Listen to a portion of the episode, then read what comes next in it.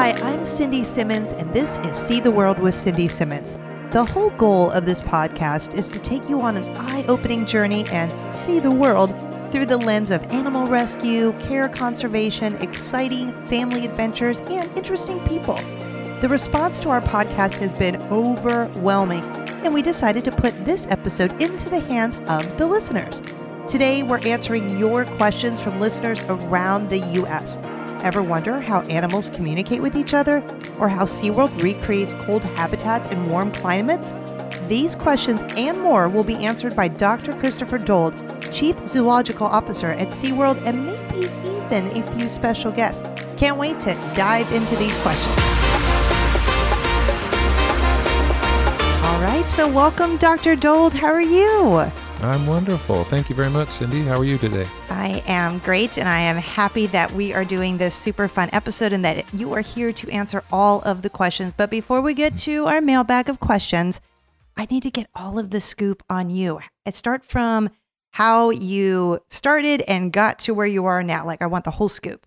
The whole scoop. Uh, I'll try to be. I'll try to tell the story as quickly as I can. So, um, uh, so my name's Chris. I, I, am the chief zoological officer for SeaWorld. And that is a title that not many people have. And in fact, when you say it, not many people know what that is. But that basically means that I lead and support all of uh, the zoological programs for SeaWorld and Busch Gardens, uh, both of our Busch Gardens parks. If wherever we have animals, whatever we're doing with those animals, that um, that's the team that I have the privilege to lead and support. So um, I came to this job though, um, starting as a kid, like many of the, the folks who come into our parks today, right? I, I just came to SeaWorld uh, for the first time when I was nine years old and I fell in love with dolphins and whales and sea lions and everything. And I decided once I saw that animal, that was what I wanted to do. I didn't know exactly how I wanted to work with those animals, but I knew I was going to do it.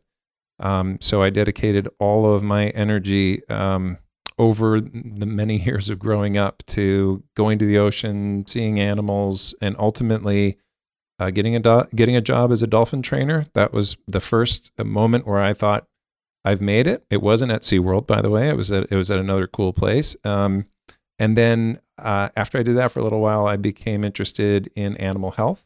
So I went and went back to school to become a veterinarian, and I got my veterinary degree and then I then I came to SeaWorld. Uh, uh, a couple of years out of veterinary school, I was offered a job at SeaWorld here in Orlando. I started as a staff veterinarian um, and um, worked with the animals, worked with the teams to care for the animals for many years. Uh, and then eventually, uh, I took the job that I have now, which I'm very proud of. Unfortunately, it means I spend a lot of time in an office and a little bit less time with the animals, but still a great place. Dr. Dold, I gotta tell you, um, when we did our dolphin episode um, last time, and I started talking about dolphins. That is what I wanted to do when I was little. And is it like an 80s girl thing or something? because I am sure that you hear from 80s girls all the time that that's what they wanted to be was a dolphin trainer. yeah, well, listen, I was born in the 70s uh, and I I'm a guy and uh, so I don't know that it's girls, uh, guys, um, but there's definitely something about these these animals, these incredible animals, and I know it's still true today. It's it starts as a dream job for a lot of people, and um, and not everybody makes a career out of it. But boy, it, it couldn't be more rewarding. The animals, the people, the mission. I have to imagine when you are at a party or wedding or something and people find out what you do, they have to just completely just barrage you with questions. And because it, it seems so interesting to me. So I feel like I have a million questions, but is that a normal occurrence that once people find out what you do for a living, they're like, oh, what about this? And what about that? Yeah, very much so. Of course, everyone wants to know as much as they possibly can about, you know, whales, dolphins, fish, penguins, the kinds of animals that live at a SeaWorld park. That's pretty common. But also being a veterinarian, you, you, you commonly get questions about you know, the family dog or uh, you know my cat likes to eat toilet paper is that bad uh, those sorts of questions so um, it, it, it doesn't really matter it's it's it's always fun right I, I'm I'm really really lucky to do what I do do you pinch yourself sometimes because to me and maybe most people I'm sure it seems like you almost have to pinch yourself because it seems like the dream job Yeah, very much so. And in fact, like I said earlier, I, I thought I had made it. And in many respects, I feel like I did when I got that first job working with dolphins. Um, then to get to become a veterinarian, then to get to work at SeaWorld as a veterinarian, now to to um, have this this um, unique opportunity um, and experience to be leading our efforts. I pinch myself every single day. Oh, I love it. Well, Dr. Dold, I could just prattle on and on, but we're not going to do that because we have so many people, little ones, all different ages, who have a ton of questions that we're hoping you can answer. So, are you ready to dive into the mailbag? I'll do my very best. Let's go. All right. So, our first one, Dr. Dold, is from Bailey, who is nine years old in Florida. And Bailey wants to know What is your favorite part of your job? Oh, thanks, Bailey. That is a great question. So, um, I I will tell you there are two parts of my job that are my absolute favorite. One uh, is that uh, every single day I learn something new about animals. As I said earlier in the interview, I, I, I I work to support people now, so I don't work with animals every single day. But every single day, I talk to people about something unique that they have learned about their animals. It, maybe it's a manatee who had a particular injury that our veterinarians were able to to fix um, in some special way. Um, so, uh, or perhaps it's a it's a new kind of fish uh, that is living in one of our aquariums right now, and the team is very very excited to see how that fish interacts with other fish. There's, just so many exciting things happening at SeaWorld every single day um, that I love it. Keeps it keeps it uh, exciting every single day. And then the second thing that I that I love about my job is the people that I work with. Um, I don't know what it is. I think it maybe it's sort of the SeaWorld infection, but uh, the type of people that join our team uh, are a unique type of people, wildly dedicated to animals, fun loving, very very smart, um, and and we have an incredible time at work uh, doing what we do. So I, I, I could not be more excited. I don't I could not have more fun working with the people that I work with. Um, so Terry in Tennessee wants to know what's the farthest a fish can swim for migration purposes. Uh, wow, the farthest they can swim is probably farther than what they farther than what they do swim. So a couple of migration statistics. There's there's a there's an American Atlantic eel that uh, reportedly uh, migrates over the course of its life. So not seasonally, but over the course of its life, uh, some ten thousand miles in its lifetime. Um, there are species of fish like white sharks that are essentially sort of continuously migrating up and down uh, and around uh, the Atlantic, which is where great whites have been most of the tagged great whites have been studied, swimming thousands and thousands of miles uh, around the Atlantic and moving so seasonally. Um, so, yeah, this idea of migration is pretty cool. One thing to consider when we think about fish migration is that there's another type of migration that happens in the ocean, um, which is a vertical migration. And this migration is, is, is, actually the largest migration of animals, most of them plankton, uh, uh, in in on the planet, and it happens every single night. And it's and it's plankton and copepods, other species, uh, squid, things like that that are uh, during the day are in very deep ocean waters, and then at night come closer to the surface. Uh, and this diurnal na- migration happens every single day. Has some seasonal fluctuations but I, I, wanted to share it here because I, I, think we think of fish traveling like birds and migrating like birds, but remember right. in the ocean environment, you can migrate up and down too. All right, next up, we have eight year old Benny from Florida. And Benny wants to know go ahead, Benny. What do dolphins and whales eat? It's a great question. Uh, so, the dolphins and whales that live at SeaWorld, because there's lots of kinds of dolphins and lots of kinds of whales out there, but I'll talk about killer whales, beluga whales, and bottlenose dolphins. We feed them a, a mix of fish. They all eat fish, uh, several different kinds. So, for example, killer whales at SeaWorld eat herring, uh, which is what wild killer whales eat, at least certain types of killer whales.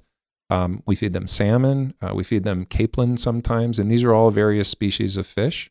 Bottlenose dolphins and beluga whales, uh, we might add some squid into their diet. Um, they're not going to eat as much salmon because salmon is a bigger fish, but lots of herring, lots of capelin, occasionally mackerel and other species. And we do work very hard to make sure, again, that, that we are offering, firstly, a safe and nutritious diet to the whales and dolphins and the other animals at SeaWorld that eat fish. And then um, we continue to study and understand. So, so we make sure that we get our fish from the ocean in the most responsible way we can, right? We don't want to be contributing to overfishing of some types of fish. And we want to make sure to feed the fish that are healthiest for the particular species, like a killer whale or a dolphin. So that doesn't mean, you know, we know everybody's diet plan today and it'll be the same one for the rest of time. We know it's going to change. So we have a nutritionist on staff who studies that and many other things about our animals' diets to make sure that we are learning, adjusting, and doing the best that we can for our animals. So, Jose from my home state of California, he wants to know how do you guys determine what to feed the animals? That's a that's a good question. You know, so for any animal, earlier we talked about fish um, and what types of fish that we feed to whales and dolphins. But for any animal, um, we always design the food that we're going to give to them, the diet that they're going to get, um, based on our understanding of what that animal is supposed to eat. So, what does their wild counterpart eat when they're out there um, finding their next meal? Basically, are you know are they herbivores? Are they carnivores? Uh, are they piscivores, eating fish? Um, and then of that, what type of fish do they generally eat? And then we understand the nutrients that are in that natural diet. And then we do our best to either feed them that natural diet or to recreate it in some way that makes the most sense. And so there is a specific field of specialty called zoo nutritionist. And we have a zoo nutritionist. Um, there's only a handful of these zoo nutritionists in the United States. I think it's between 15 and 20 zoo nutritionists, a very small group of specialists, and we're lucky enough to have one that works for us. And they help us um, design these diets for the animals that we care for in our parks. Nice. Next up, Jack, who is six years old in Florida, has an interesting question. How big is a dolphin's nose? How big is a dolphin's nose? So um, it's a great question. Um, but but probably requires a little bit of clarification. So bottlenose dolphins' noses technically is the blowhole on top of their head, but I think you're probably asking about the rostrum, what we call the rostrum, which is that bottle part on the front of the dolphin's face. And those uh, that structure is about six to eight inches long and about three to four, three inches around um, and they use it to um, to grab fish and forage for fish, among other things. What they don't use their mouths for, though, is to breathe. Breathing happens through that blowhole up on top of their heads. Great question. All right, next up, Susan from North Carolina. Do you receive funding for your rescue work? Most of the work that we do to rescue and rehabilitate wildlife, like manatees, bottlenose dolphins, California sea lions, um, is uh, it, it, we pay for. Um, and we're lucky and privileged to be able to do that because so many people come to our parks and and um, and when they do, they they give us some of their money, and we're able to use that money to do our rescue and rehab programs and care for all of our animals and the other things that SeaWorld does. There are a few government programs that are out there um, that uh, that will help organizations like SeaWorld pay for some of the work that they do. So, for example, the Florida Manatee um, has a state fund that is um, that that is designed to help reimburse organizations that care for manatees, rehab manatees, uh, to help pay for some of the work that they do there. But for most, in most cases, and to the great extent, SeaWorld pays for its own rescue work. It's a great question. I'll just add a little bit to it because oftentimes people want to know if they can support SeaWorld's rescue efforts, uh, maybe by making an additional money con- uh, contribution to us. And uh, we what we what we do like for folks to do is to contribute to the SeaWorld Conservation Fund, the SeaWorld Busch Gardens Conservation Fund. So they can donate to an organization that will help um, rescue animals around the world uh, by supporting other conservation organizations that are working for those animals. Lila from Florida, who is just four years old, has a question about penguins. Why do penguins live in the cold? Why do penguins live in the cold? That is a great question. I think I, I don't know that they chose to live in the cold. And certainly there are some penguins, like the ones who live in, in Africa, who live in warmer climates. But it's one of those things where penguins just do live in the cold. But in order to live in the cold, they have evolved to have some pretty extraordinary things about their body that enable them to do so. So uh, their feathers, they have a blubber layer, all designed to retain heat and keep them warm in that very cold environment. Well, continuing on with penguins, we have Natalie from Florida. The penguin exhibit is so cool, and the penguins are the cutest ever. How do you recreate Antarctica in warm climates? Three ways, three specific things that we do to try to make that environment as close to Antarctica as we possibly can. One is we keep it cold in there. So it is a giant refrigerator. Um, and that's the easiest way to describe that whole building. Um, in fact, it's a little colder than your refrigerator. It's probably closer to your freezer. Um, second, we make snow. Uh, and we make sure that it snows uh, regularly in there so that the penguins are walking on snow and rocks and other things. And last but not least, we're here in Florida. We're in the northern hemisphere. Antarctica is in the southern hemisphere. And the sunlight has a different schedule in Antarctica than it does here in Florida. And so we make sure that the lights in our exhibit are are set up to time and and mimic recreate the light schedule the sun schedule in antarctica as opposed to what we have here in florida every day. That's our approach to it and it works pretty well. We have a great colony of healthy penguins. So, Stella, who is nine years old in Georgia, she wants to know do seals bark like sea lions? Mm, i mean no uh it it sea li- no. So i'm going to say no. They do make noise. I don't want to make it sound like they don't make noise and they they kind of have a light roar but it's not like a lion's roar. Uh and i'm not going to try to recreate the sound here on your podcast uh, but sea lions are loud gregarious. They're they're always uh, barking at each other, and and uh, that's part of their social makeup. Harbor seals, in particular, but most seals are, are a little less so. They're a little more independent. Um, they they don't they they certainly haul out in groups, which is when they would vocalize, and usually it's like this sort of guttural growl that they might make that noise. And then there's one report out there of a harbor seal who learned to talk uh, like like a like the fisherman that he was living around. And Oh, if wow. you spend enough time online, you'll you'll find some of that audio out there. It's kind of silly to listen to. Well, speaking of sounds, you're not going to be off the hook because my nine year old daughter, Luna, from here in Florida, wants to know how many different sounds do walruses make and can you make a walrus sound? Oh my goodness gracious! No, I'm not going to make a walrus sound. Uh, but they, the walruses, do make a lot of different noises. You know, and we we ask them to come up with sounds um, as a way of demonstrating uh, the noises that they can make and the versatility that that they that they have. You know, in, in their vocal cords and also by whistling, they can whistle, purse their lips, and make this whistling noise. Um, they they have a deep baritone growl that they will use.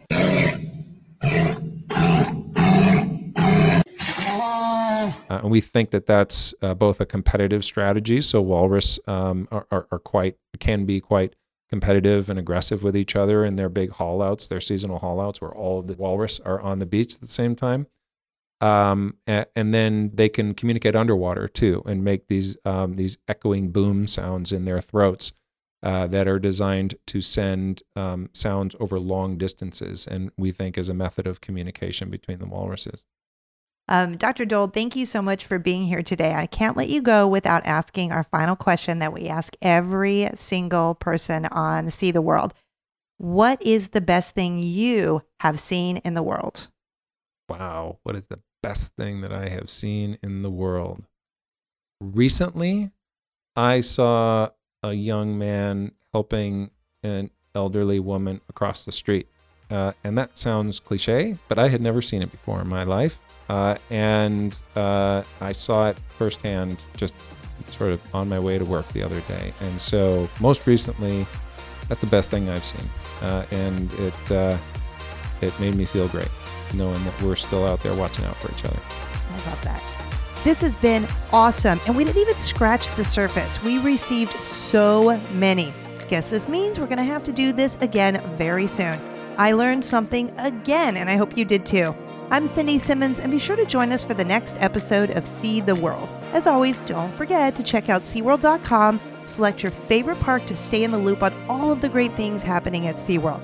Lastly, it would also mean the world to me if you subscribed, left a review, and shared this podcast with all your wonderful friends. Thanks for tuning in, and we'll see you next time.